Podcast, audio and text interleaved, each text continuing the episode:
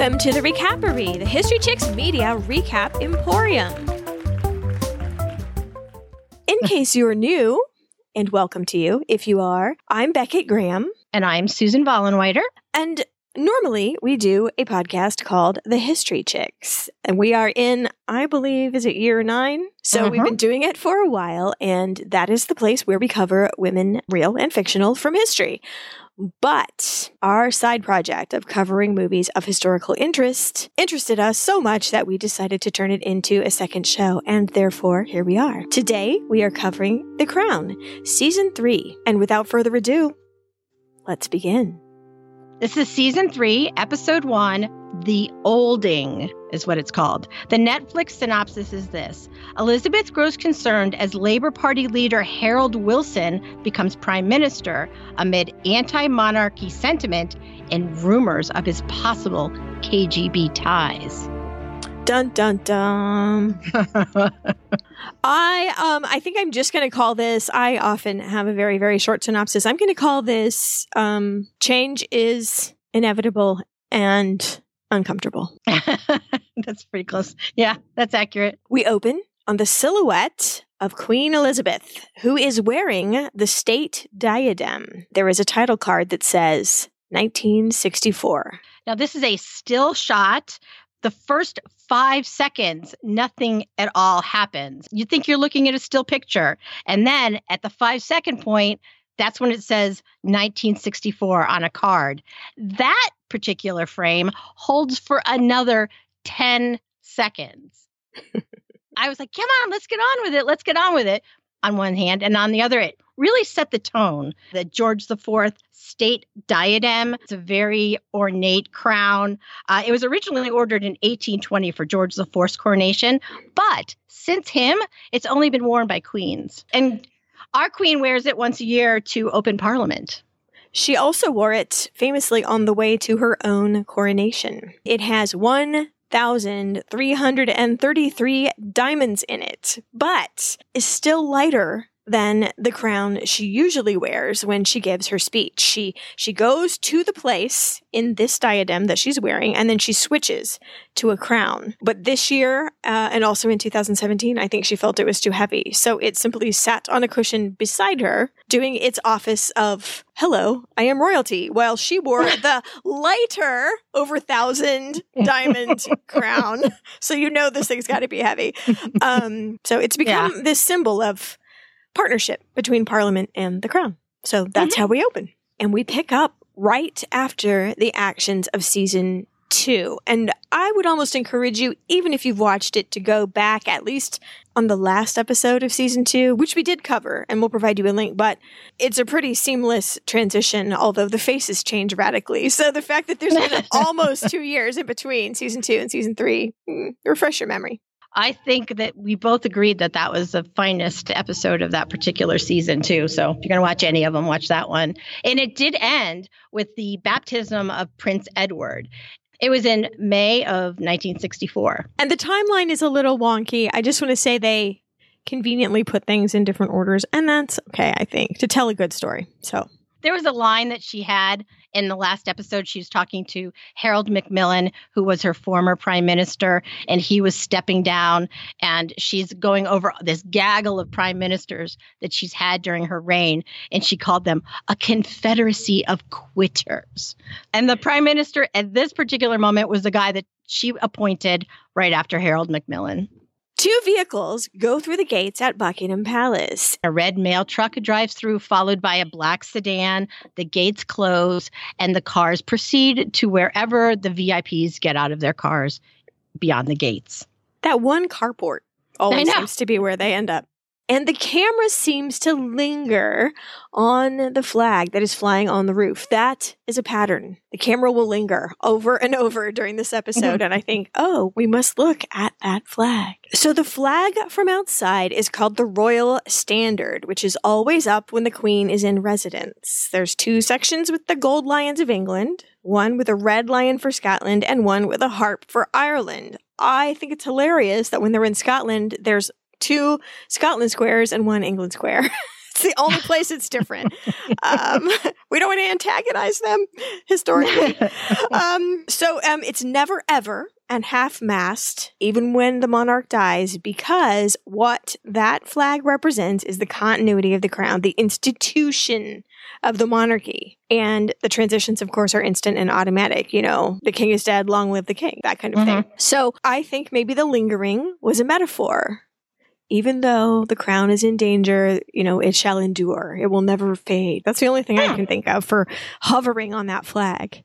Like, don't be scared. We'll be all right. Hey, that's as good as anything I could come up with. Sounds good to me. So then we see the footmen leading a procession of black suited men who are carrying curiously flat boxes up that famous staircase. Yeah, I think there's a joke in here about how many men does it take to carry these boxes, and they're like the size of a pizza box. And there's four men carrying those, and then there's two guys carrying another larger wooden box by handles. But again, it doesn't look like it's terribly heavy. So there's two footmen, a butler, and then these six gentlemen following them up that staircase. Then we see an above shot of a footman walking a couple of corgis, obviously, off to the meeting. yeah, it's again, this is another one of those visual things that they use a lot, this overhead shot. And the action goes through the frame. We don't follow the action with the camera. So the footman and the two corgis go from the right of the screen to the left. Queen Elizabeth has corgis. We all know that. However, in 1964, she had three corgis and not two. Heather Not that I and honey and sugar. Is that right? There you go.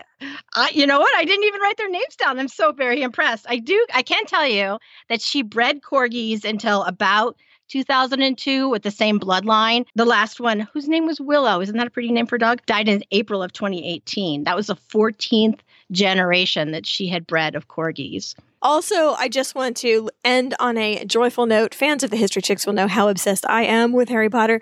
And the Queen has a lab named Gryffindor.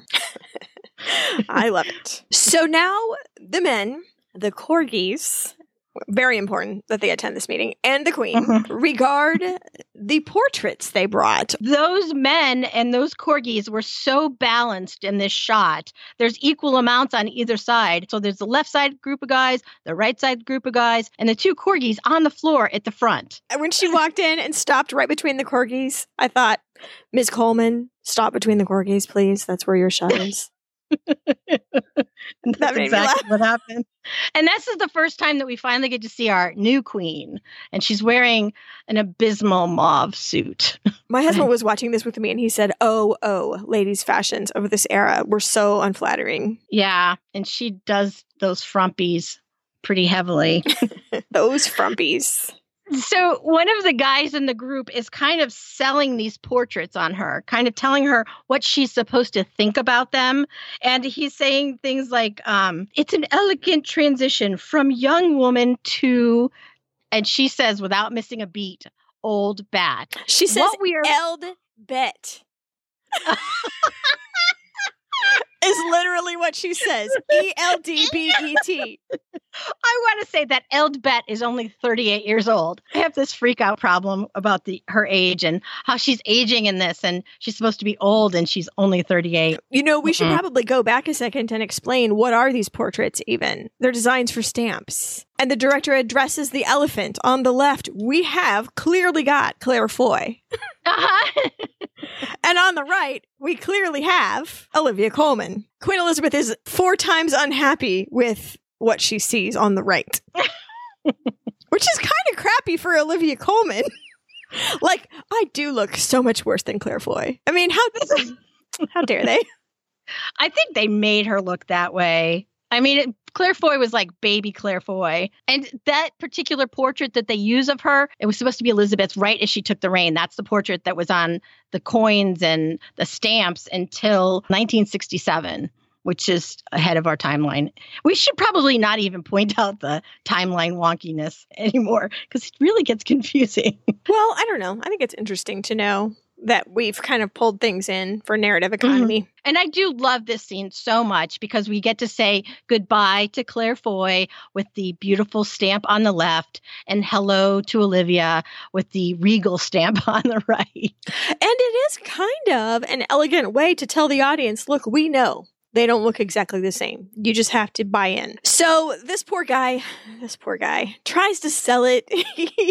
I don't know if he drew the short straw or what his deal was. He, you know, here we have the young and the slightly older. Everybody's just holding their breath like, ah. Um, also, he says the postmaster is very happy with this. And she says the postmaster is a build fist law. she also said something else in this scene that I just loved. She's talking about aging, and she says, Age is rarely kind to anyone. That's true. That's it. Yep. You just got to move on. Let's go. Poor men. Poor Queen Elizabeth. It's not going very well. No, no. So we have the same old title sequence on the surface. Oh, what do we? It has a lot of different names on it. Now, here's the thing. We knew that was going to happen. So it was always part of the scenario, part of the vision that they were going to recast after season two. And here is where I would like to start my active campaign since they're also going to recast for season five. Can we pressure Helen Mirren to take up the mantle, literally take up the mantle of Queen Elizabeth for season five? Let's just start talking to her now. That would be perfect. I think that would be great. Mm-hmm. So let's just talk maybe about the top three changes for now. We have many, many opportunities to talk about the rest of the title sequence. So, first, Olivia Colman as Queen Elizabeth II. Most recently seen as Queen Anne in The Favorite. I saw, did you like the movie? I didn't. I did. I hated that movie. Although I love Rachel Weisz and I love Emma Stone. So I don't know how that happened, but I absolutely loathed almost everything about that movie. But I love her in Fleabag as the stepmother. Yeah, right. she's great. I mean, horrible character, but great in it. Yeah. yeah. She's won more awards than uh, we can list in film and, and TV and on stage. And she was given an award earlier this year, not knighted Exactly. Unfortunately, the award she received, the CBE, is just below where you can call yourself Dame Olivia Colman. Um, but she did get an honor. Well, maybe after she does her two seasons on here, the Queen will up her to a Dame. maybe. Also, she has brown eyes, which is clearly not the blue eyes. And just like the boy that played Harry Potter, he could not tolerate the green contacts that were called for in the text, and people were full of consternation. Olivia Colman has brown eyes and could not tolerate the blue contacts. I don't understand that because I've never had problem with contacts, but I imagine many do. She's also a little taller than uh, Claire Foy was. Claire Foy was five four. Queen Elizabeth is five four, and Olivia Colman is five seven. So there's a little bit of physical differences, but another newbie is Tobias Menzies, who's playing Philip. I only know him from Outlander, and I'd never finished watching the series. It didn't hold my attention, but he's a good guy and a bad guy, depending on where you are in the timeline. Like if you're in the past, he's really bad, and if you're in the future, he's really good. So that's hmm. the only place I know him from. And in my head, he's always swarmy. He's bad. Smarmy? Smarmy? Is that uh-huh. the word? Swar- yeah. Swarmy. Smarmy. The things we're learning today. he's also in Game of Thrones, but I don't believe either of us have watched Game of Thrones. Uh, I am still trying to hold out for having read the books before I see the movie, and I see that as a light at an ever increasingly long tunnel. so I don't know if I will ever watch Game of Thrones, or maybe I'll compromise my principles and go ahead and watch it. And you know what? At first, this guy's performance irritated the poo out of me. But now that I've seen it 4.5 times already today, um, I am realizing he, this guy, Tobias, is probably far closer to real Philip than old Matt Smith was. I had just got used to Matt Smith, his delivery and and things. Mm-hmm. Yeah, no, I completely agree with you. I had such a hard time going from Doctor Who to Prince Philip with Matt Smith. And this one, it was easy. So I thought that was perfect, perfect casting. I think his manner matches more with the public persona of the real Prince Philip. So Mhm. maybe the real Prince Philip would annoy the crap out of me too. But I apologize to Mr. Tobias for my first impressions, and I think I'm going to like him in this role. Pompous, and I didn't like him. So that's great. A plus. Yahoo! Another perfect casting newbie is Helena Bonham Carter. Yay! Speaking of Harry Potter, she's your favorite Bellatrix. She's also my hair twin. Bellatrix Lestrange, unfortunately, is my hair twin. um, she was also, though, known for um, rocking the corset in most of her early work. And she didn't let that go in Bellatrix's case either, but she was in Howard's End, kind of dreamy and ponderous, but I loved it. She had played Lady Jane Grey. She was in The King's Speech. And she played Anne Boleyn in 2003's Henry VIII movie. So she's played all of these royals already. I love it. also a CBE, so not a dame yet. She said in an interview that she was more terrified of doing justice to Vanessa Kirby's performance as Princess Margaret from seasons one and two, which won Vanessa Kirby a BAFTA, and less concerned with doing justice to the real Princess Margaret. However, she really, really got into her research. There is, and we'll have to link you to a Graham Norton episode. Graham Norton's a talk show in Britain, and Olivia Colman and Helena Bonham Carter were on this TV show. And Helena was saying how much preparation she'd done, including consulting a medium to see if she could get Princess Margaret to show up and show her how to smoke properly and that kind of thing.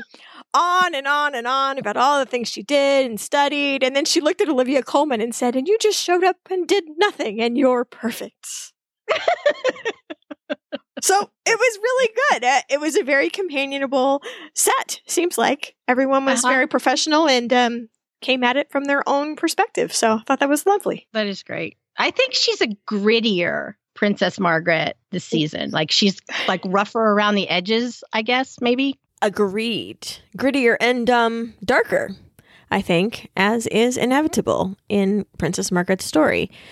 All right, so let's move on with the recap. Let's call this Exposition Breakfast. Philip and Elizabeth are watching TV. If you have misophonia, I believe that's how you pronounce it, severe reaction to noises, you're going to just need to mute your television set because the first thing we're going to see is Elizabeth, quote, making her breakfast at the table and she's scraping the butter onto the toast and she's clicking her spoon as she's dropping jam onto that toast and she's stirring it. And Philip at the other end of the table, who's not eating, who's watching television that's only like two feet away from him, he has to have somebody come over and turn the volume up. That's a rich Because- man remote right there. I know, really. And that he doesn't do it high enough. He's like waving him up higher, like turn it up higher. My mom wouldn't let us sit that close to the TV back in the 70s. Some gamma rays, I don't know. Something. It's not Well- safe. Don't sit that close. Your mom is not the boss of Prince Philip. That's right. Yeah. I think it's actually a sign of growth that he is now an old married man who does not pay attention to the angry toasting because he knows do not engage. She's obviously come from this meeting where she saw an unflattering picture of herself and she is fixing to battle and I won't do it. so he diverts her attention by talking about what he is seeing on his TV. It is the election for the new prime minister. And Philip is not really excited about one of the candidates because he is very, very anti monarchy. And I want you to think back to Philip's childhood. They'll want us gone, he says, which is a big, legitimate fear from the nephew of a deposed king who became homeless when people said no more kings in his country. It colored the rest of his entire life. So I think he's perhaps not being hysterical, but he's seeing the winds of that same scenario playing out in his new home too. He's not at the point of taking action yet, but he is watching it with an eagle eye, like like one would if you'd been through it before. And he relates to his wife some rumors about the front runner. Yeah, I, I love that his first thing to do is just to go to some conspiracy theories that the Russians were involved, that, that Wilson is a um, KGB spy, that he's an agent, and the Russians got him at a very early age, and they put him into these positions. That the Russians even poisoned the man who was set to become the nominee so that Wilson could become it. He's got this crazy theory, and she's not buying it. He reveals to her his uh, operational name, Olding. And then Elizabeth just says, if you know it and your chum knows it, MI5 probably knows it. And obviously they've investigated or they wouldn't have let him go further. At the very beginning, I was like patting myself on the back. I'm like, olding. Oh, that's just a clever way to say getting old. They're covering that right in the first scene. No, not at all. This is where the title of the episode comes from his supposed KGB name. So Philip sows doubt and she starts to get kind of upset. How will it be to have a prime minister one cannot trust? Simultaneously, she's reading a note that's been delivered that Winston Churchill has had yet another stroke. Yeah, she's really worried about him. She's going to go visit him later. But on the television, Wilson is saying only the state should have this much power. So he's like telling everybody that he is going to do exactly what Philip says he was going to do is just get rid of the monarchy. That was not a good breakfast. No. we have our first look, very briefly, at the new Princess Margaret, though we really don't see her face. All we hear is her wake up call. We're in a very fancy bedroom, and the phone is ringing, and there's a woman asleep on the bed. And all she does is there's a close up of the phone. She reaches her hand out, which still has a diamond bracelet on it, not like a nighttime one. It was like a big chunky one. A nighttime rec- diamond bracelet. That would be like a lighter weight one. This is like super chunky, like a lighter weight one that wouldn't dig into you. I don't know. I got the impression that she just went to bed drunk from the night before. Is the impression I got. Go Let's talk about this. I just think it is interesting that you would assume that people have night night jewelry. Don't you wear jewelry to bed? I mean, that you wear during the day? Some of it? Okay, I have jewelry that if I wear it during the day, I will wear it to bed. I have other jewelry that I won't wear to bed because it hurts, like earrings that are too big or rings that are too tight or something. I guess I mm. haven't taken off my wedding ring. Right. Okay, well, I guess I am in the lower classes. I don't happen to have a multi strand diamond bracelet that I view as pajamas, but Alrighty, good times. So anyway, back to the telephone that's ringing. She reaches over, and all you see is a hand pick it up. On the other end, you say, "Good morning, Your Highness," and then she just drops the receiver down and hangs up on them. I that guarantee you, the next word in his head, if not out of his mouth, starts with a B.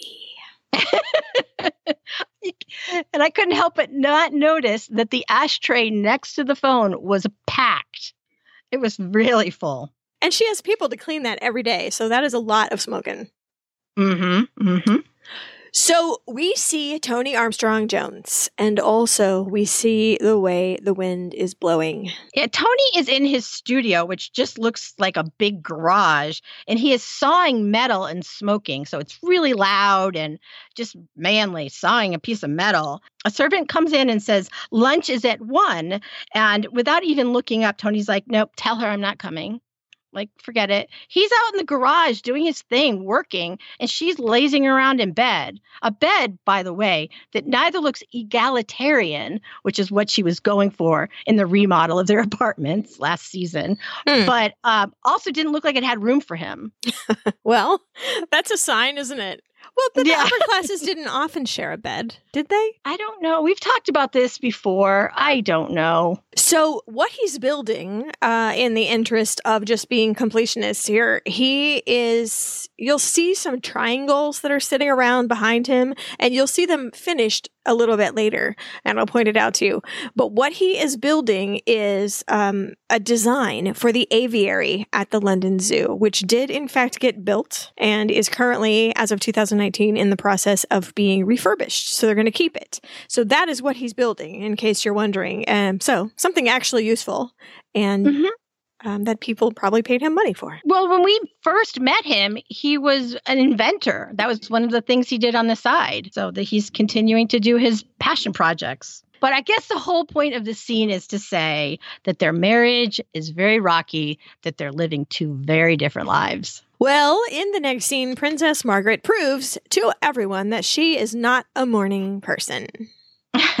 she's technically up in that she is sitting up, but she's still in bed. She's still in her jammies. She's got her super fancy cigarette holder going. She's got a dog on her lap. She's still in bed. And the maid comes in. She's obviously scared. She's very young. And Margaret doesn't even look up. She just says, Who are you? And the maid is like, I- I'm new. And Margaret's like, really not very kind. She says, I'm assuming new isn't your name. I mean, how nasty. I don't even know why she cares about names because the next question she asks is, Where's the other one? The the fat one. Like, you didn't even know the name of the lady who was here before. Why do you care what Violet's name is? That's right. And the fat one, I don't want to call her that, whatever her name was that left, she left, according to the new maid, from nervous exhaustion. Gee, I wonder why. Also, I bet Princess Margaret wishes she could leave from nervous exhaustion. How the lower classes are so much luckier than she is. They can just vaporize out of this life when they're done with it. Well, she has a pillow on her bed that says, It's not easy being a princess. Does she really? It's embroidered on her bed. Yeah. Uh, it's hilarious. Okay, well, t- Tony's all done with it, princess, and he drives away on his fabulous motorcycle. And scenes of that and his journey from above are interspersed with Margaret traveling to his studio to try to roust him out to have an argument about going to lunch. This is another one of those visual things that visual continuity, I guess we can call it. It's a real close up of his feet on the motorcycle, just starting the motorcycle and driving through the streets and driving away. And then here comes Margaret. She's just storming down in this absolutely fabulous, flowing, long, deep purple and white robe that matches the nightgown she had underneath and these extraordinarily high shoes and that same mm-hmm. chunky bracelet. And she just goes to the garage door, his studio door, and she's just banging on it, trying to get his attention. And he is just long gone. There is a major event happening outside in the real world. This is Tony's perspective the country may very well change entirely overnight. And he is a photographer by trade, and he wants to go out and capture the event in real time in the city. There's no more days. You can't do it later. This is the day. He's going out to do it, and no one's stopping him. In contrast, the royal family's having a birthday party and a lunch. and if you're sick of the family business, and its fakery, as Anthony Armstrong Jones seems to be, I would see why you would go. He's going out to take pictures. Although, for one brief moment, I was like, is he really? Because he drove right past a polling place. I was like, oh, where is he going then? I thought he was going to take pictures of the election, but hmm. Well, it happens everywhere. Yeah. Oh, yeah. Well, and you see how it happens later on, like what the uh, the images that he does get. There's a brief shot of footmen moving mysterious parcels around followed by both an art lesson and a political lesson. The music from the last scene blends into this one. They do that a lot in this show too. The song that is playing is Jack to a King from 1963. It's a Ned Miller. It's a country song, which is kind of weird, juxtaposed to the royal family. It's what's playing while the footmen are stacking up paintings, and a painting is coming off the hallway, and Queen Elizabeth and Philip walk in after breakfast, they have no idea what's going on. They're totally clueless. What is happening? They say mildly to people who are removing priceless artifacts from their walls.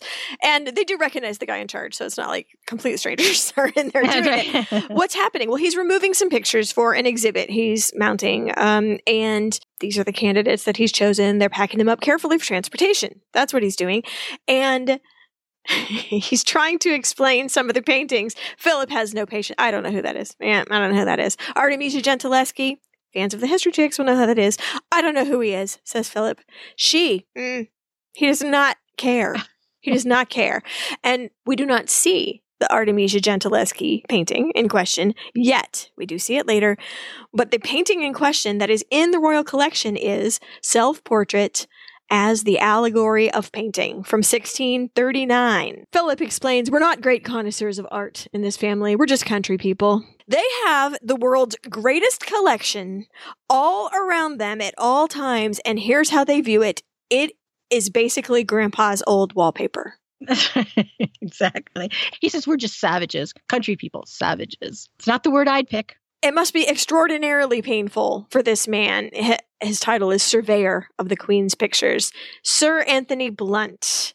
basically the curator of this museum that no one appreciates. um, what is happening?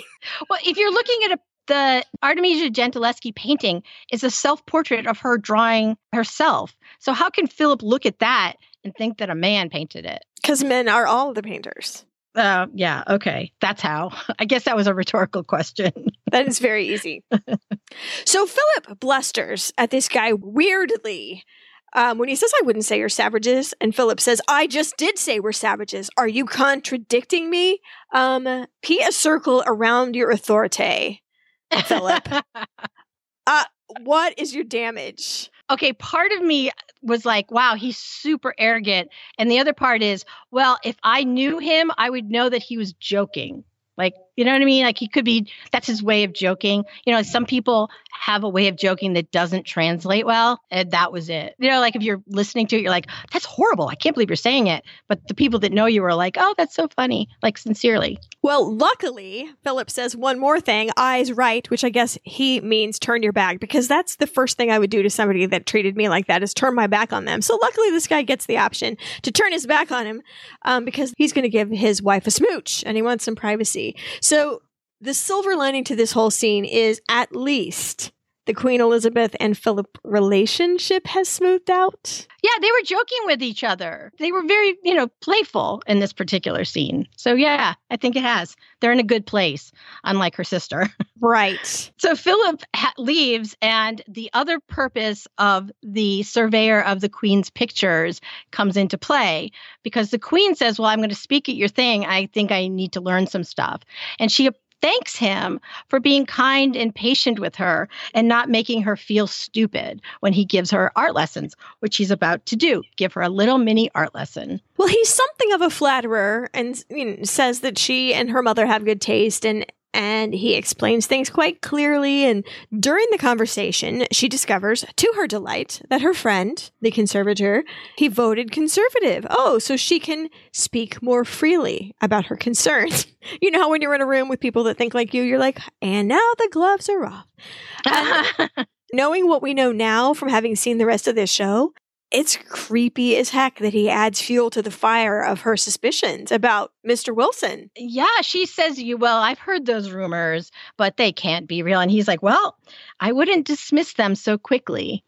Like he knows something. I thought it was creepy when I watched it the first time. I was like, what does he know? Why is he doing that? Well, and then he is talking about himself but of course, in her mind, he's talking about Wilson. He was a young man. Young men are easily turned, but he's an older man now and hopefully wiser. So there you go. He's literally mm-hmm. talking about himself. Winston Churchill is watching news reports from his bed when the Queen arrives at his house. He actually seems surprised that she's come to visit him.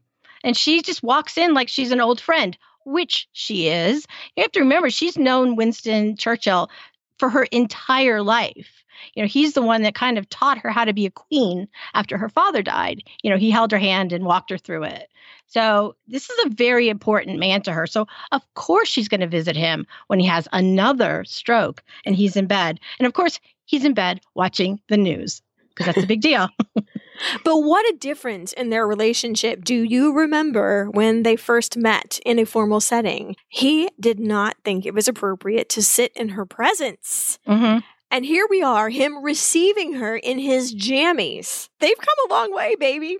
Yeah, they have. And she tells him not to get up. Not that he could, I imagine. He tried, though. He did try. Yeah, he did sit up a little straighter, but he just relaxed really fast, I thought. As they were talking about the news, Elizabeth asked a question about the Board of Trade. And I thought, good job. You're asking pertinent questions. You've come a long way since the first time we saw you and Winston together. And then I felt like, well, isn't that ridiculous? She's been in this job a long time. Of course, she would know to ask educated questions. But I was initially surprised, like, oh, well, look at you.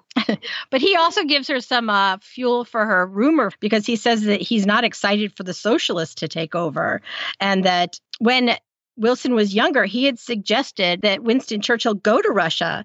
And Winston Churchill at that moment decided that Wilson needed an eye kept on because, you know, he could just turn at any moment. There was something suspicious about him. Winston would get a, you know, an idea, a bee in his bonnet, and he wouldn't let things go either. So that's probably been percolating for decades.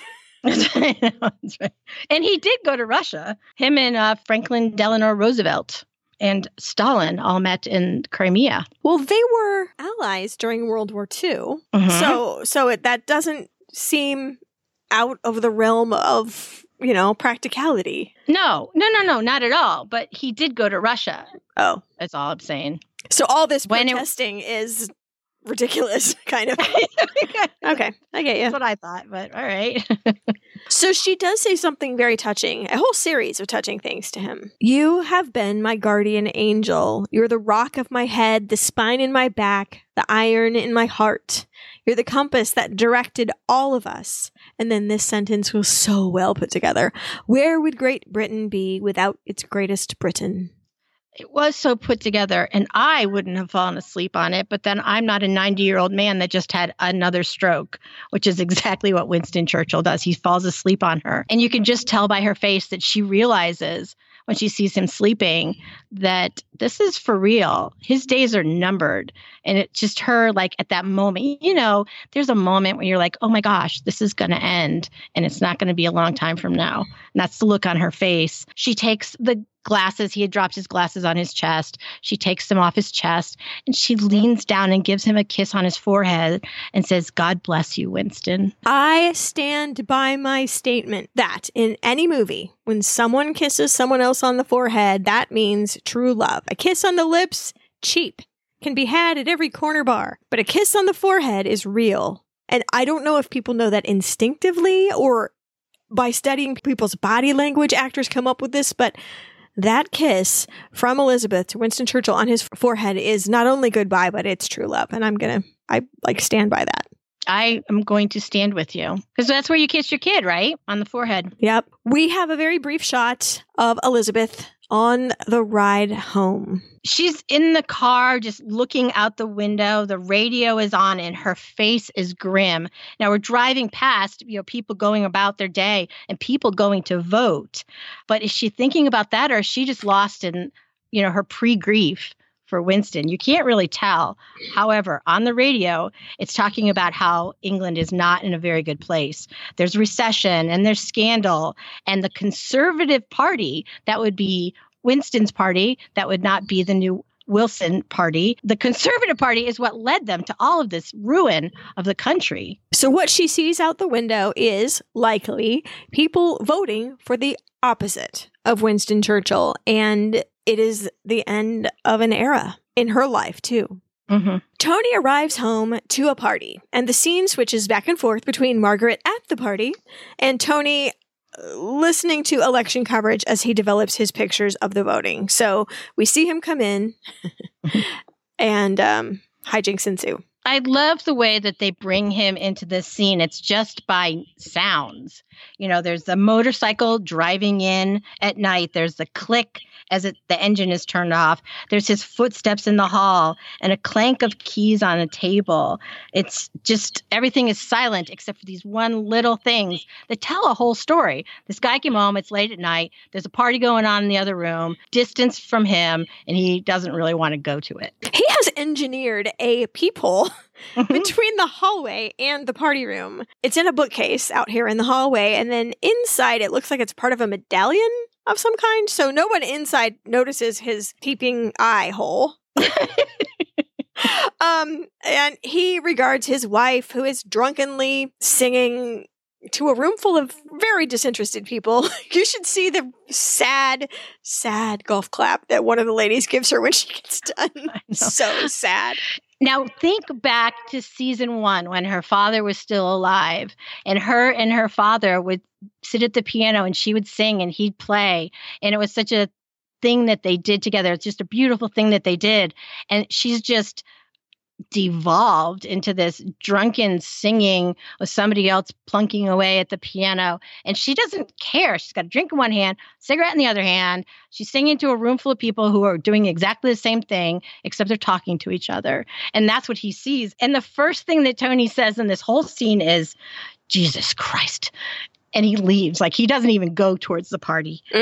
No no He goes in his dark room and he flicks the red light on, and he is in his own world. You can still hear the party in the background. However, he flips on the news. The election returns is what he's listening to while he's developing and printing the photos he has taken um, that day. And we do get a sight of a few of them. There's a sign on windows that say "Eat the Rich." Billboard for Harold Wilson that say people matters. There's a little girl in what appears to maybe be a tenement or at least a lower income house, kind of fluffing a peace sign with her fingers. Just these little images of real Britain with the party going on in his other ear. I am kind of wondering first of all, about that small child, my husband and I were like, is she flipping people off? Because in Britain, the backwards V is Mhm. just like the middle finger. Oh, And the front V was the V for victory. And I'm like, either that little kid is flipping us off. I just don't Oh. know. I would love for a Oh. British person to weigh in. Is the backwards V ever just a simple V for victory?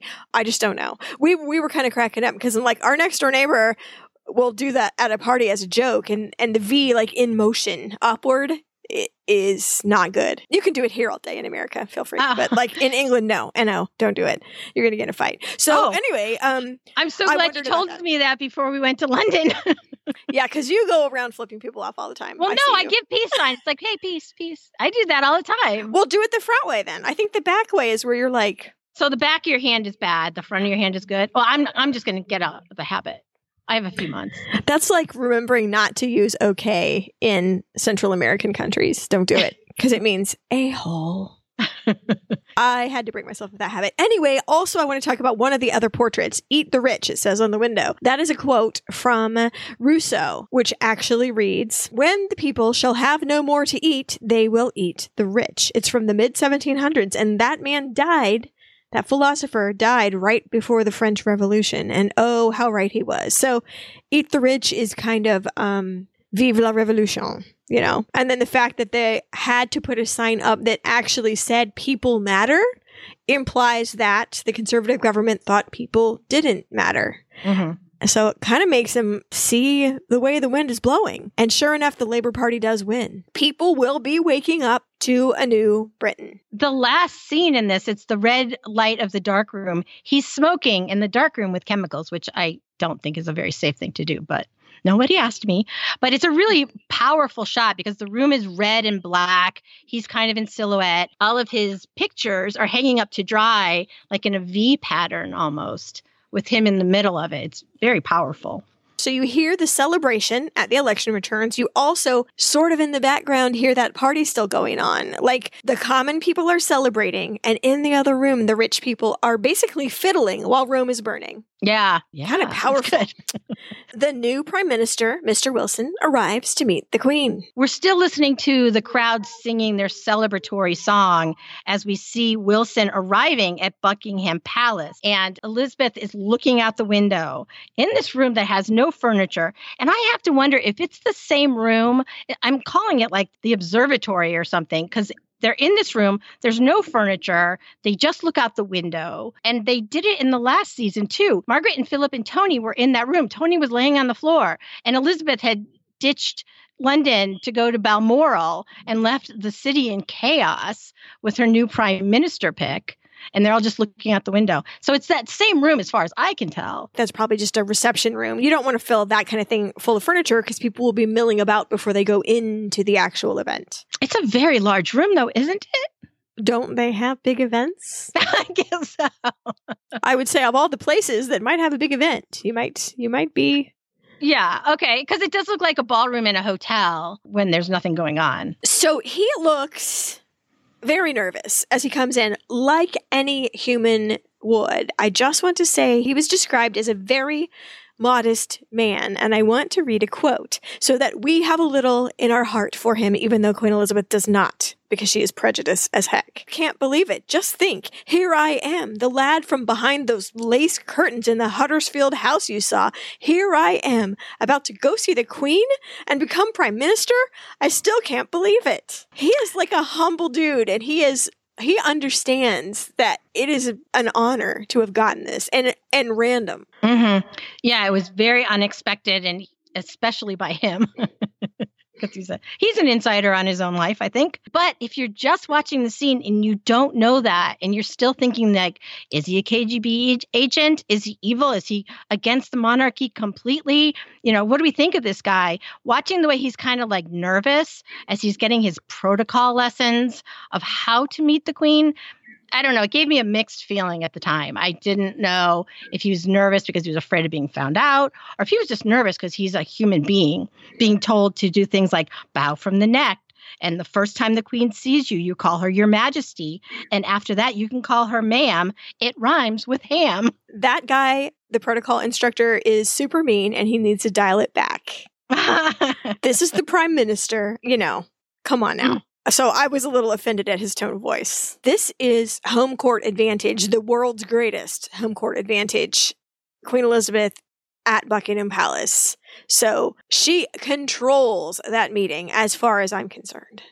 Oh, I agree. She's in what I called last season the button room. It's a room where she sits and she presses a button and it buzzes out in the another office and the person is allowed to come in. She's in another horrendous pink suit.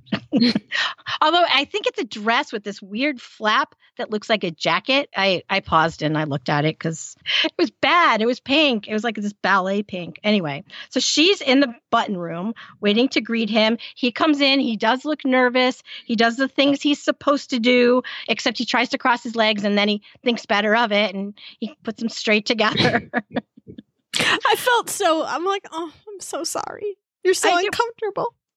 And, but then he starts talking and I'm like, buddy, is that really how you want to open this? Because he is telling her, you know, it's a good thing that I got elected. I know you didn't want me in this position, but your conservatives, they left this country a mess. There's soaring land and house prices. There's race riots. There's sex scandal. There's an 800 million pound deficit, all created by the Conservative Party. And I have to fix it. That's like his lead. See, I didn't quite take it that way. I, I took it to mean like, well, I don't know what to say. And then you just kind of verbal diarrhea the things that are in your mind. Like, well, I don't know that he was being antagonistic. I think he, I think he was trying to be self-deprecating. I know you'd rather have my opponent. He's more the usual kind of guy. I think he's still feeling nervous. But then mm-hmm. again, I have the advantage of knowing that he was freaking out, that he came from a humble background and there he is about to meet the queen. Here he is though, acting like he has come from a coal mine.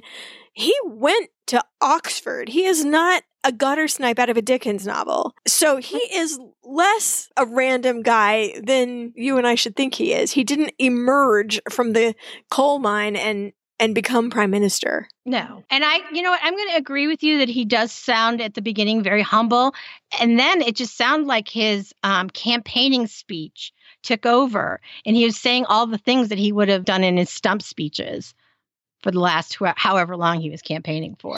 And I'm still interpreting that as he's trying to convince her that he's the right man for the job. I still think he's like, here's the problems, and this is what I'm going to do. This is like, this is how it was left, and I'm going to climb every mountain, you know, to get this done. So I think I'm interpreting him much more graciously, and I don't know why. Maybe he kind of looks like a hobbit or something. Maybe I'm like really in- endeared by his appearance or something. Yeah, he's avuncular. I will give you that. You know, just looks like a like a good guy, a nice guy you'd be meeting at a pub or something. I do want to give her points though, because no, she knows what's going on. When she hears about this 800 million pound deficit, she's like, "What's your plan? You know, are you going to go for a, are you going to go for a devaluing?" And he's like, "Oh no, no, no, that's not going to work. We already tried that once." You know, he tells her why what she's suggesting isn't going to work, which I thought was good. But then she takes the whole conversation, and that whole KGB agent thing is clearly in her mind because she asks some pointed questions. It's just she talks about the death of the man that would have been the candidate if he hadn't died so suddenly, so unexpectedly, so young. You know, she's trying to read his face. just like you are no agent of MI5. If he is a spy, that is not going to do it. so, did you um kill that guy? Cuz I heard you did. no, if he's truly a spy, that was nothing to him. So good try, though. Also, I was actually still impressed with the proper question. Will you devalue? You know. Mm-hmm, mm-hmm. Oh yeah, me too. Me too. So he comes back with I think, very reassuring. This is still a great country. The pound is a great symbol. And I love how he brought it to a personal level because to me, what he means by the following is, and you, ma'am, are a great symbol. I think this is what he means by, I bet it was strange to see your face on the coins and the stamps. And that breaks through her armor a little bit. And she tells a little story about the first time she saw her papa on a shilling. Yeah, it did seem like she was kind of starting to share a little bit of herself. As far as the KGB thing goes, I think she's still on the fence. But at least she cracked a little. I thought that was nice. I thought it was nice about that implication. You know, here's Prince Philip, like, he's gonna kill us. It's gonna be the French Revolution. We're all gonna be homeless. And here's this guy implying that he would never do anything to the pound, although they did devalue three years later. That's all for the future. Um, shh. Let's not ruin his reputation right now. Let's take a break. Everybody, go refresh your drink. Tea, uh, bourbon. I'm going to pour a glass of white wine. You know why? Because the sun's over the yardarm. It is 4:30 p.m. and I've been up since 2 in the morning.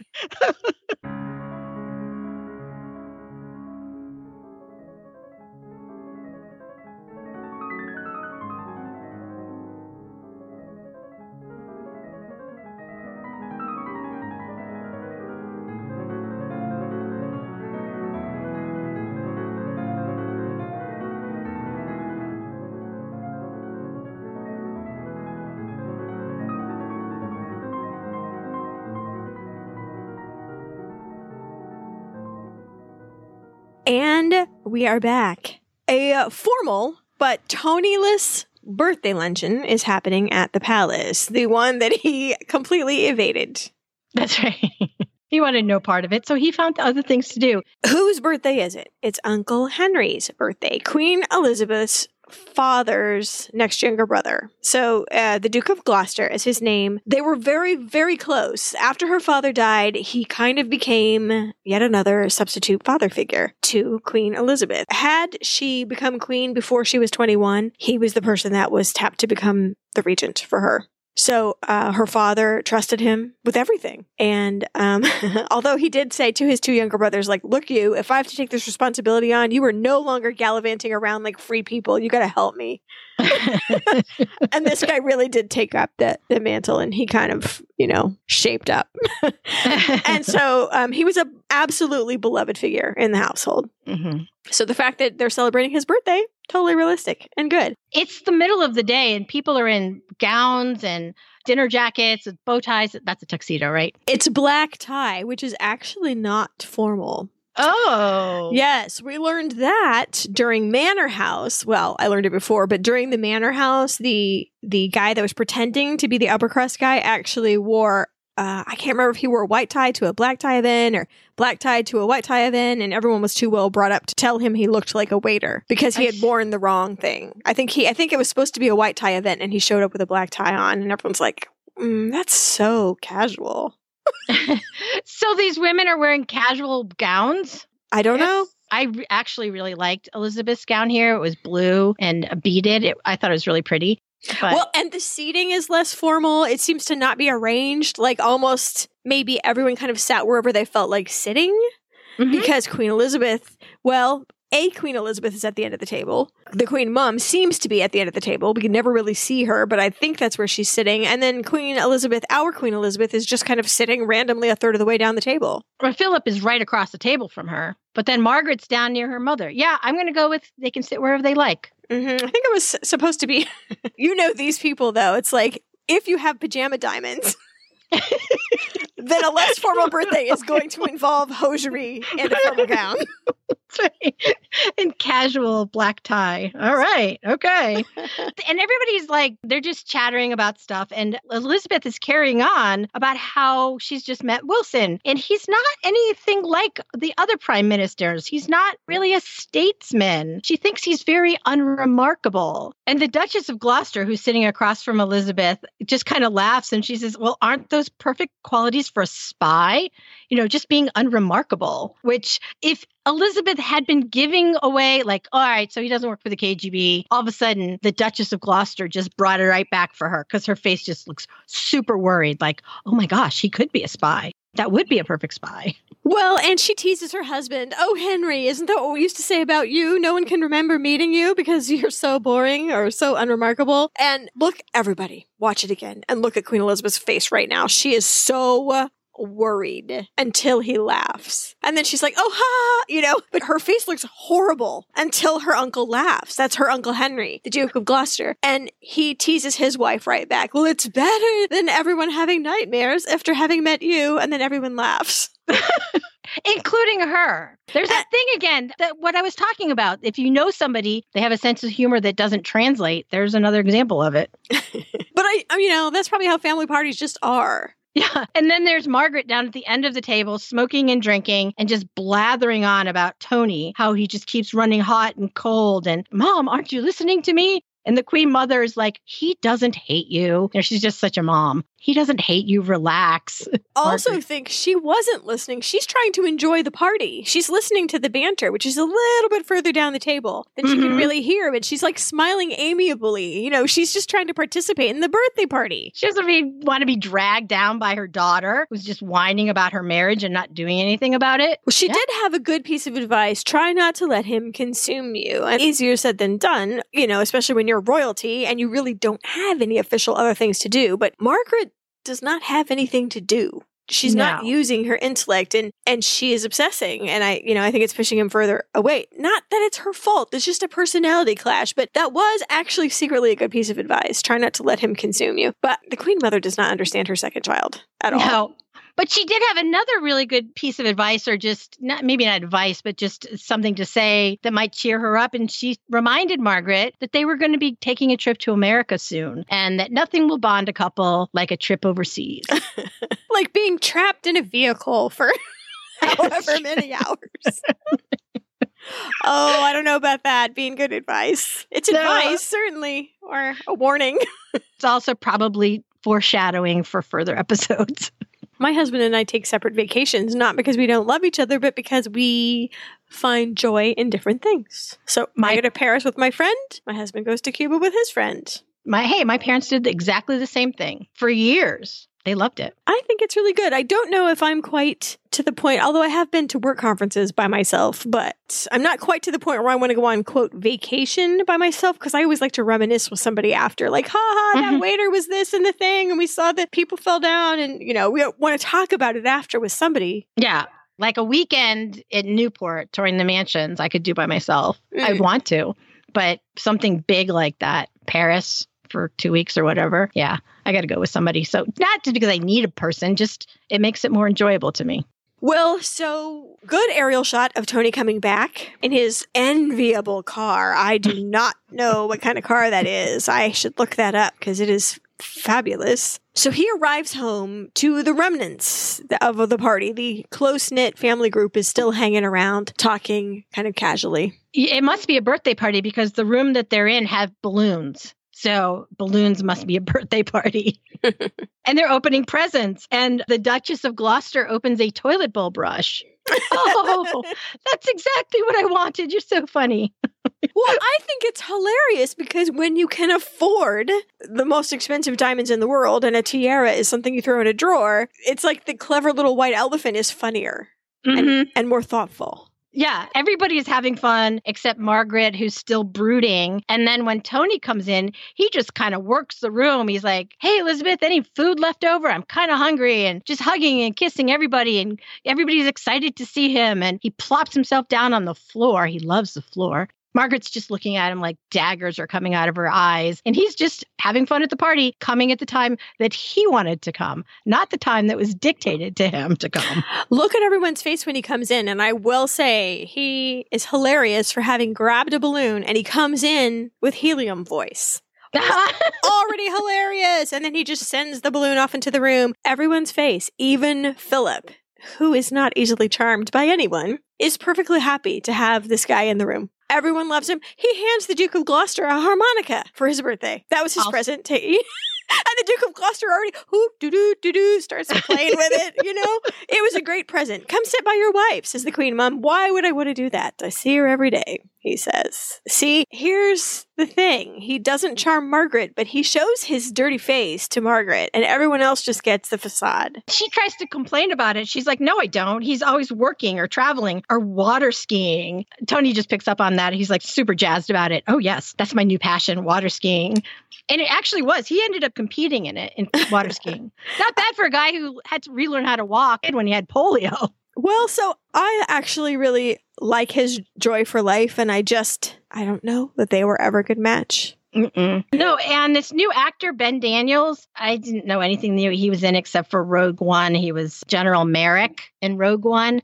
I don't remember. Mm-mm. I saw the movie. I, I, wouldn't remember a character's name. Mm-mm. I was lucky I got the storyline, but I think he's very good in this role.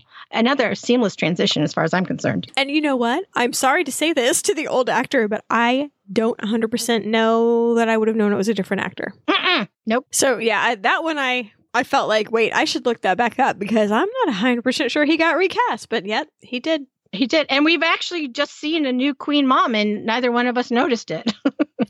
I noticed it, and she didn't have too big of a part. Mm-mm. So I'm going to hold out my judgment on that recasting. Yeah, I and I didn't know her from anything, although she's been a working actress since 1975. But I didn't. It's all British television. She, although she wasn't even in a Doctor Who episode, how can you be a British actor and not be in a Doctor Who episode? I just don't understand it.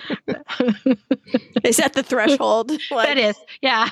so uh, Elizabeth gets a phone call, and again, the silhouette by the window as she takes in whatever the caller was telling her. We cannot hear it. I'm going to say it for the third time. The juxtaposition between Winston is dead and happy birthday to you is almost unbearable. I know. Can you imagine listening to the party chatter and the singing and the cakes coming in and you're getting this devastating news on the phone, which is what was happening to her. And we do, we can date it now. It's January 24th, 1965. So we've blended into 65 now. I do want to say a not so fun fact, however. Uncle Henry had a stroke while driving home from Winston Churchill's funeral. He crashed his car with his wife in it.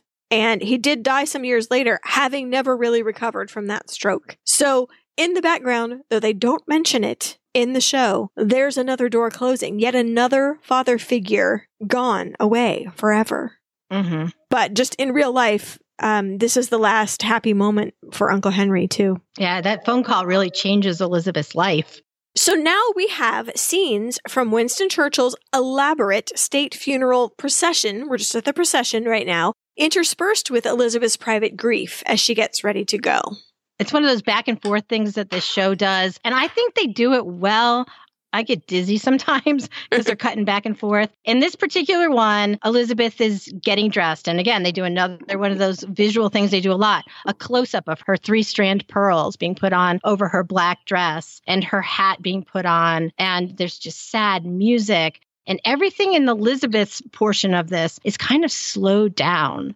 I'm not saying that she's acting slow. I'm saying the film was slowed down, but not enough that you go, it's in slow motion, but enough that you're like, that's a little slow. I liken this scene to someone before a battle in another kind of movie putting their armor on. Yes. You know, the lady's maid is clipping things and placing things, and she has to reconcile what's inside of her, which is just turmoil mm-hmm. and horrible, to a public face that she has to put on in this very, very formal setting. She's got to get it together. I must say, I went through something very similar when I had to speak at my mother's funeral. So the inside was like, but you have to put on the face for just a while. There's a lot of putting on of other faces. That's another theme that runs through this episode, I think. Mm-hmm double faced.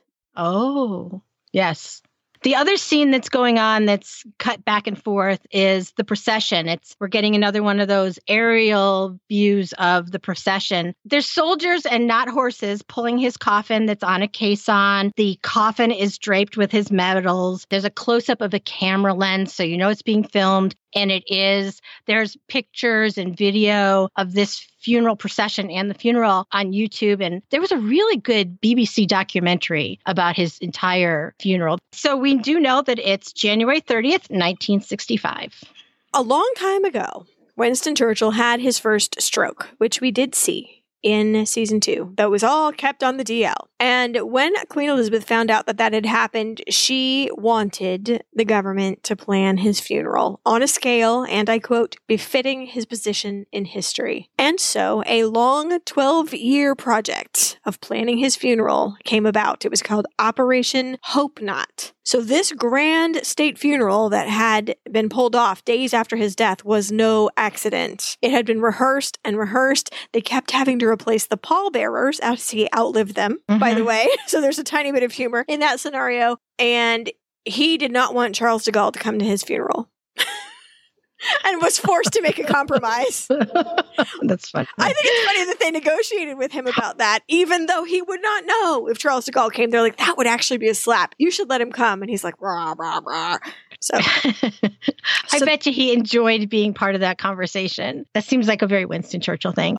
This was the first state funeral for a non royal family member ever. As far as I know, it's the most recent. Yeah. So the way that it's captured in The Crown is spot on for how it really looked. People were lining the streets, there's military processions, silence everywhere. I thought they did a great job. Off camera, Winston Churchill had lain in state for three days, and 320,000 people came to pay their respects to him. They had to leave that place open 23 hours a day. They they, left one hour for cleaning, but 23 hours a day and it was packed. The line just kept adding to, adding to, adding to. So many people wanted to pay their respects to a person who had brought them through the great crisis of World War II. I thought that was amazing. Now, unlike the show, in real life, there were four men in the procession that did nothing but carry his medals and honors and orders and decorations in the funeral procession.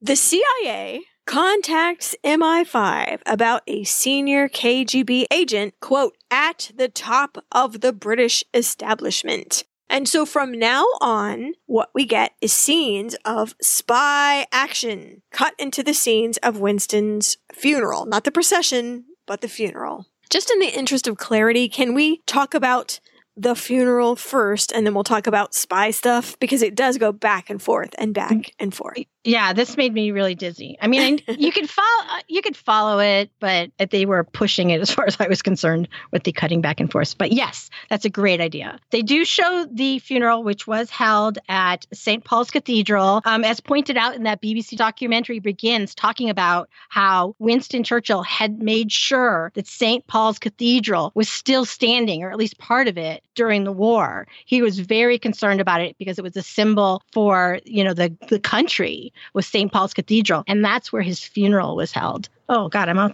I'm all tingly.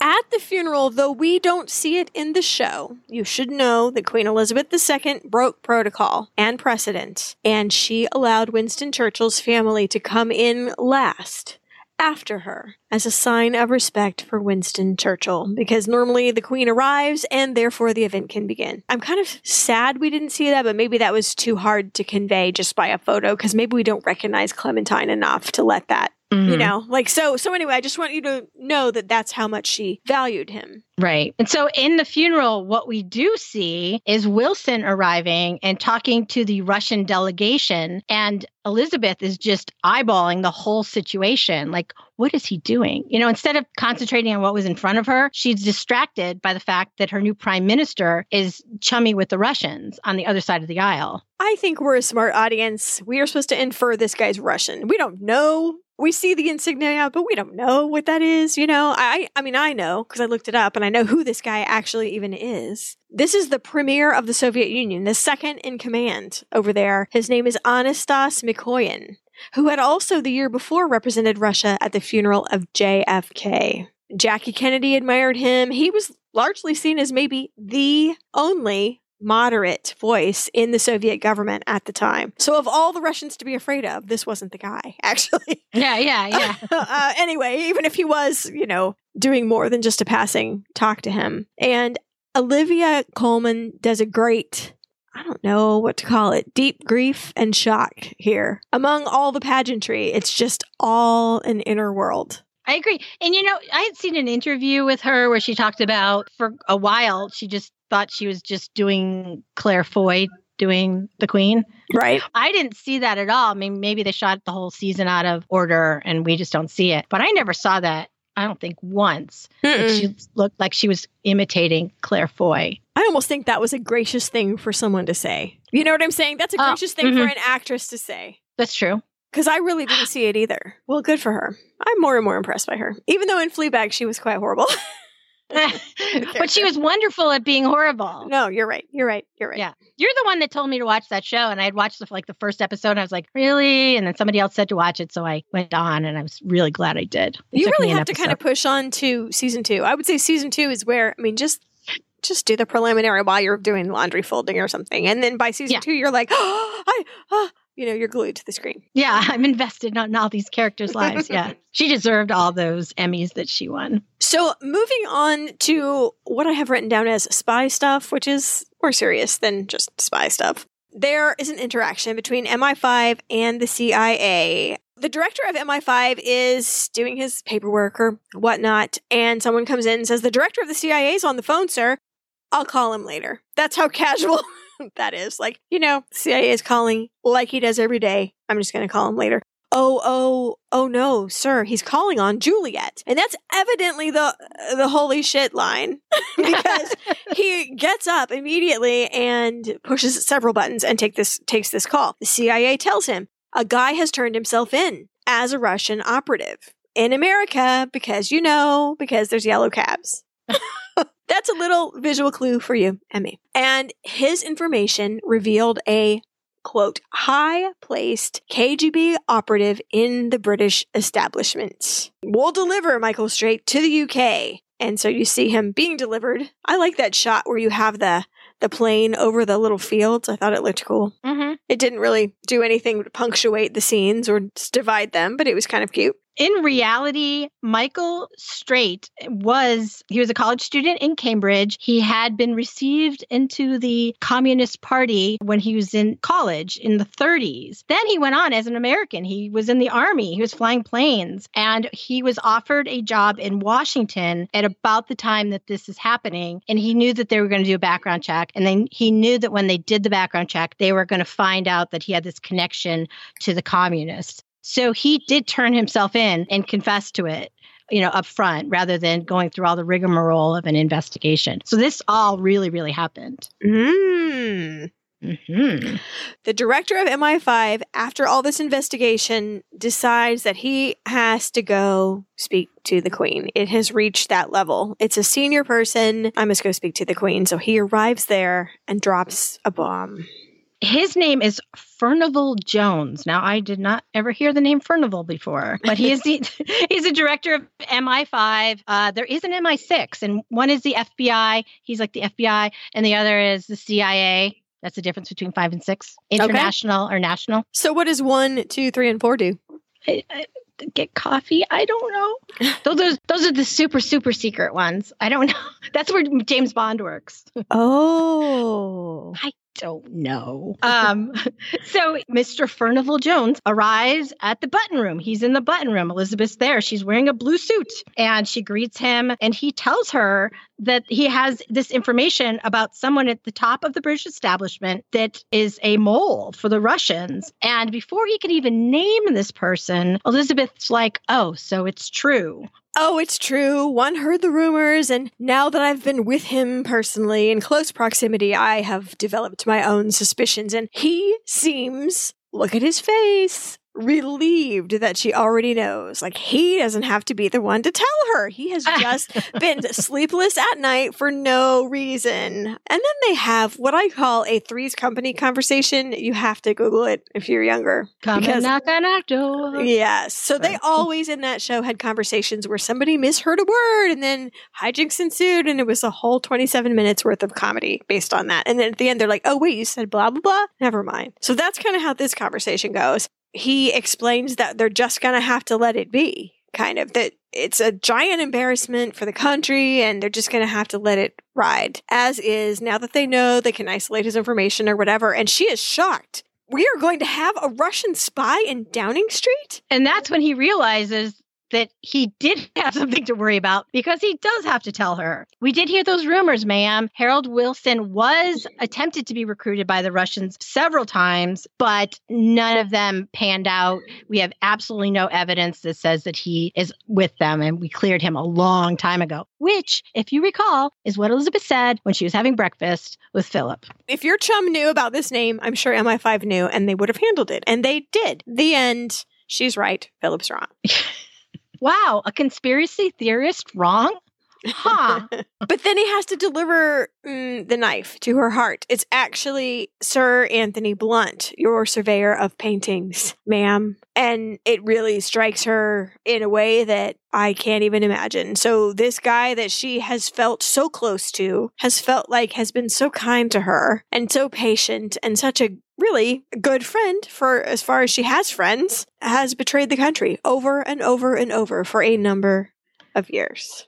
15 years he was a KGB mole. He passed over 2,000 documents onto the KGB. Now, I will say, as far back as 1948, do you remember Mr. Lascelles, who we called Mustache from season two? Mr. Lascelles used to introduce that guy to people as, and here's our Russian spy in the 40s. So I am interested to know. It's too late to ask Mr. Lascelles, but why did he do that? Before she was even the queen. Yeah. How did Philip not get wind of that? Nobody talks to Philip. He's the No. placeholder. No. So part of his, I don't even think it was a defense, but part of what he said was, well, it's really just German secrets that I was passing. I didn't pass British secrets. But the thing is, after the war, the British were very, very nervous about opening up to the Russians. I mean, they hurried and got all that artwork ahead of the Russians. They were not confident that the Russians were going to stay allies. And so after the war, all that information got seized, sucked back into Britain. You don't want the Russians knowing the German stuff because they're not always going to be our friends. And his whole defense was, well, it was all German stuff from Bletchley Park that we worked so hard for years, many overnights to get, and you just handed it over to people who are now not necessarily our friends. So it was not a good defense. Mm-mm. No. So, the surveyor of the Queen's picture, Anthony Blunt, is giving a speech, a very pointed speech, which is interrupted by the law. this lecture he's giving is about paintings that are being shown on slides behind him. He's giving an art history lesson. And the things he's saying, ah, they played their hand too heavy here as far as I'm concerned. Paintings are able to hide things that can't fully be understood. Truths are revealed. Paintings seem full of hidden intentions and multiple meanings. And he's bringing up all these paintings behind him that in talking about, you know, what the painting actually means. And he's saying things like, be patient, the truth will be clear. And the MI5 guys are coming into this hall where he's giving this lecture. He sees them. He sees their silhouettes, more silhouettes taking up positions at every exit. But like a true professional, he proceeds. He really, really focuses on the painting that is behind him at the time that we see him. We're at the end of the lecture, and it's probably the, you know, the most famous, the most glorious painting, The Allegory of Truth and Time by Carracci from 1585. Can't read my writing, so let's call that 1585.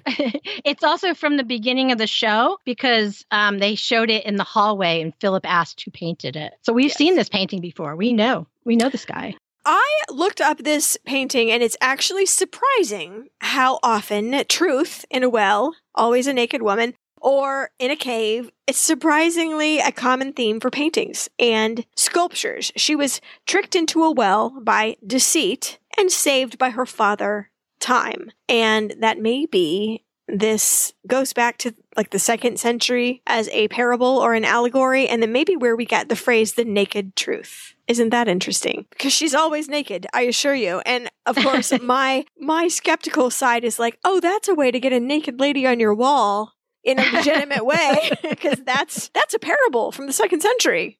And here she is with her hmm. situation all forefront. but anyway, so trapped by truth is deceit, blah, blah, blah. You're right. Heavy handed, and they keep hammering home that time will unmask all deceit. Time, and he says it like seven different ways right in a row. And that's kind of what you do in a speech anyway. So I kind of see, you know. And in conclusion, blah, blah, blah, blah, blah, blah, blah. But he knows the jig is up. Maybe he's just trying to make it last longer. I don't know.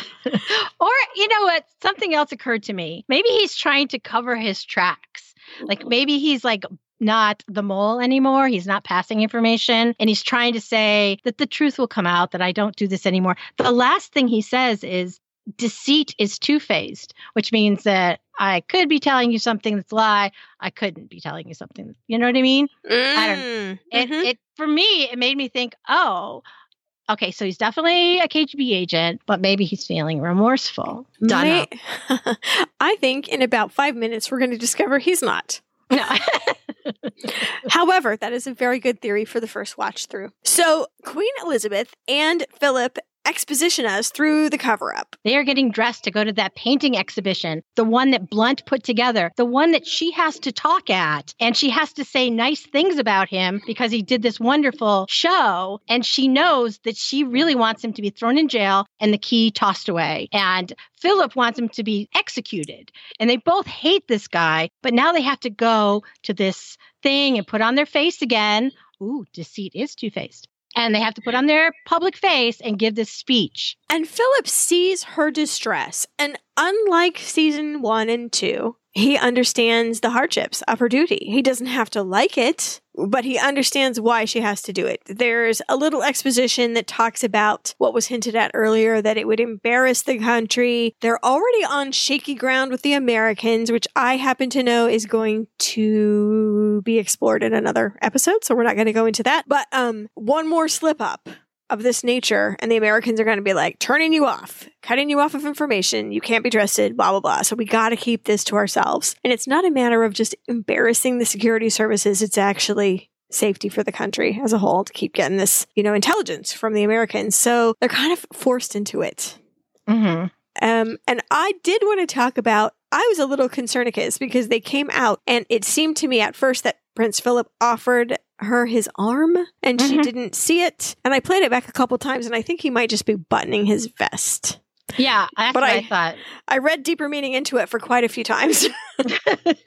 Well, one of the texts we because we were watching this in different places and we are kind of texting back and forth a little bit. And she's like, I want to talk about the decline of his arm on the way out. And I'm watching it. I'm like, he's buttoning his coat, but okay.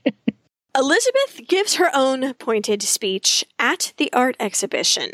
the exhibition is being held in Guild Hall. It was built in the 1400s. And I couldn't understand why she was in this modern room in a very old looking building but it turns out that there was a new addition that was begun in 1960 so they would have had some areas finished by the time that this exhibition would have happened so it probably sh- smelled like new wood and paint in there. It probably did.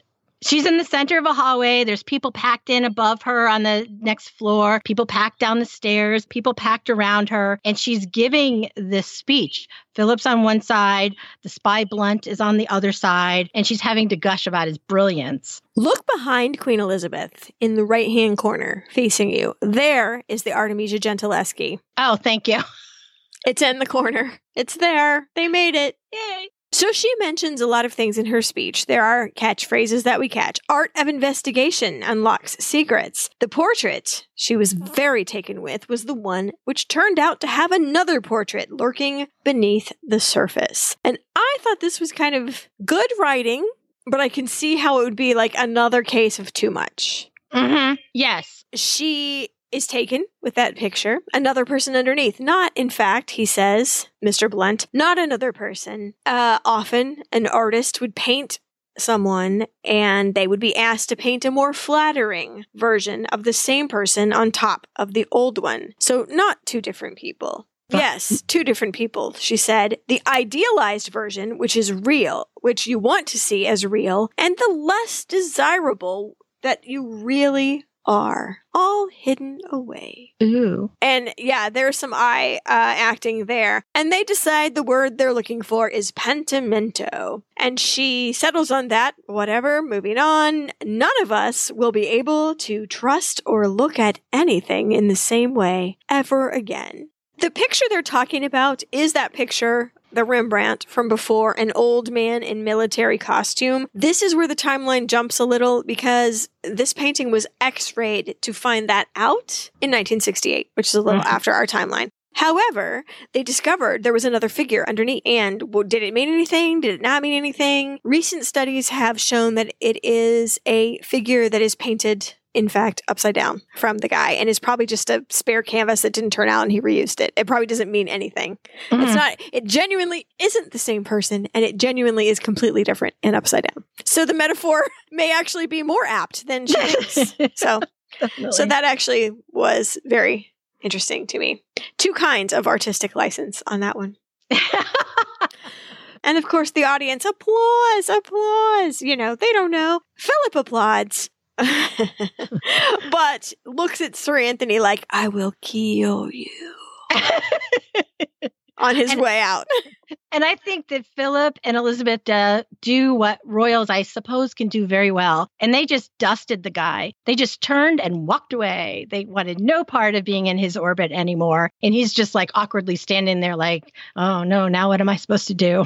So I loved how Elizabeth meets up with Harold Wilson and apologizes to him for misjudging him. And they have a lovely conversation. They do. I love this too. Well, first off, Blunt is um far away getting his picture taken and talking to the press. And the queen and the prime minister are off by themselves in another area. They're not even anywhere near the circus. And she said, I'm so glad you came so I can apologize in person. And he asked her, for what? And she said, There's no need to understand, but I did misjudge you terribly. And I would like to take this opportunity to say sorry. That was so simple. Why can't people do that? I thought it was very good. And then he regrouped a little, like, huh.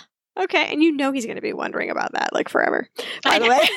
but that's okay. He keeps that on side, and he mentions that he he's not an art guy. She's also not an art girl. We've discovered that earlier, so there's a matter of some commonality. He is more comfortable with numbers. They never lie to you. They're honest. There's no mystery. There's no allegory. There's no interpretation. What you see is what you get, and she's very relieved.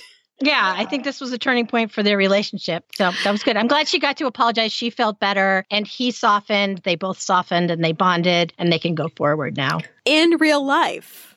Evidently, after Winston Churchill, this man, Harold Wilson, was her favorite of all her PMs. Mhm. If that's a spoiler alert for this season, I don't really know because I haven't seen it all. I love seeing the beginning of friendships in movies. How, like, not even relationships necessarily, but, you know, just the beginning of friendships. How you meet someone at your kid's elementary school or just a random encounter in a coffee shop as a lifelong friend or whatever it is. Mhm. And I, um, so I feel like we have just witnessed the beginning of a real big thing. Yeah, no, I think there's a lot to be learned about that one little scene. All of us can learn things from that, like to apologize to people when you do things badly and that you misjudge someone doesn't affect the rest of your relationship with them. How many times in your life do you meet someone and you're like, oh, I'm so not going to like her? And then you start talking and you're like, she's my favorite person in the whole wide world. You know, and it just changes. So I, I love that they showed that so well in this episode in that one little scene. Conversely, Prince Philip and old Anthony Blunt do not have a lovely conversation. No, Blunt gets called upstairs because Philip wants to talk to him. And Philip's standing at the top of the steps and he's got a drink in his hand and he just looks like he's so mad. Blunt gets up there, they stand side by side. To anybody looking at them, it would look just like two chaps chatting. But the truth is that Philip is telling him how much he despises this man. He has the close up face of looking like he stepped in dog poo. And he wants Blunt to quit. He thinks it's the honorable thing to do so they don't have to live in the same house. And he threatens Blunt with jail if, if he sees him do anything that's not correct. But Blunt is going to get the last word again. He has something in his back pocket, many things in his back pocket from season two.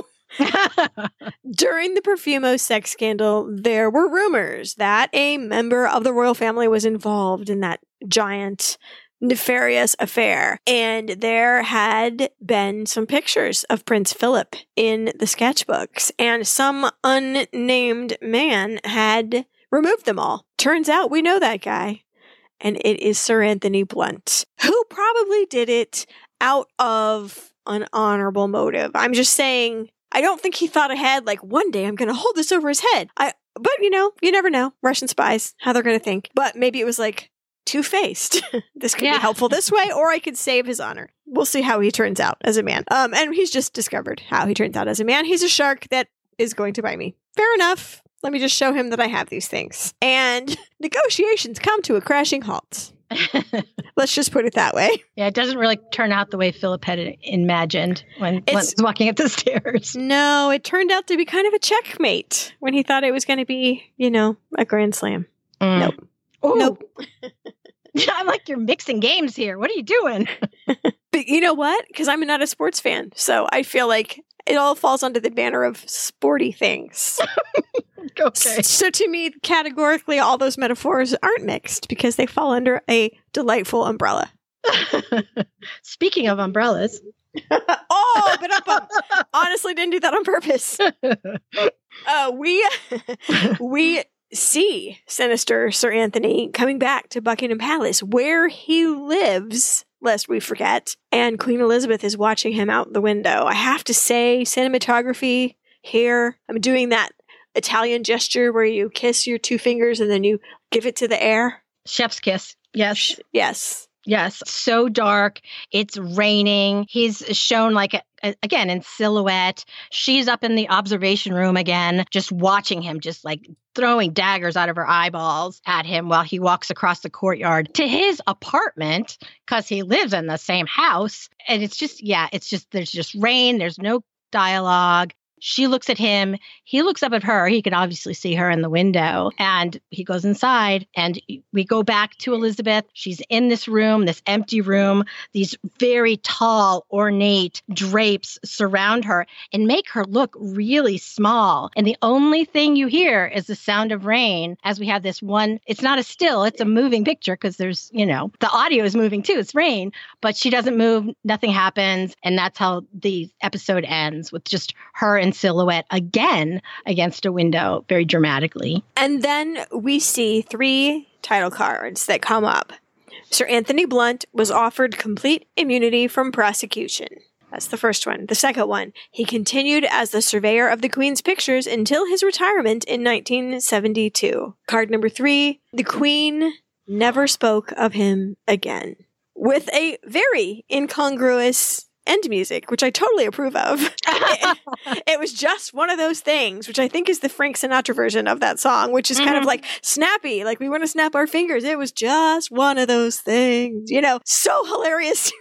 but I'm the one that put a barbershop quartet singing Taking a Chance on Love at the end of our Henry VIII episode. So I understand the impulse. It is really powerful.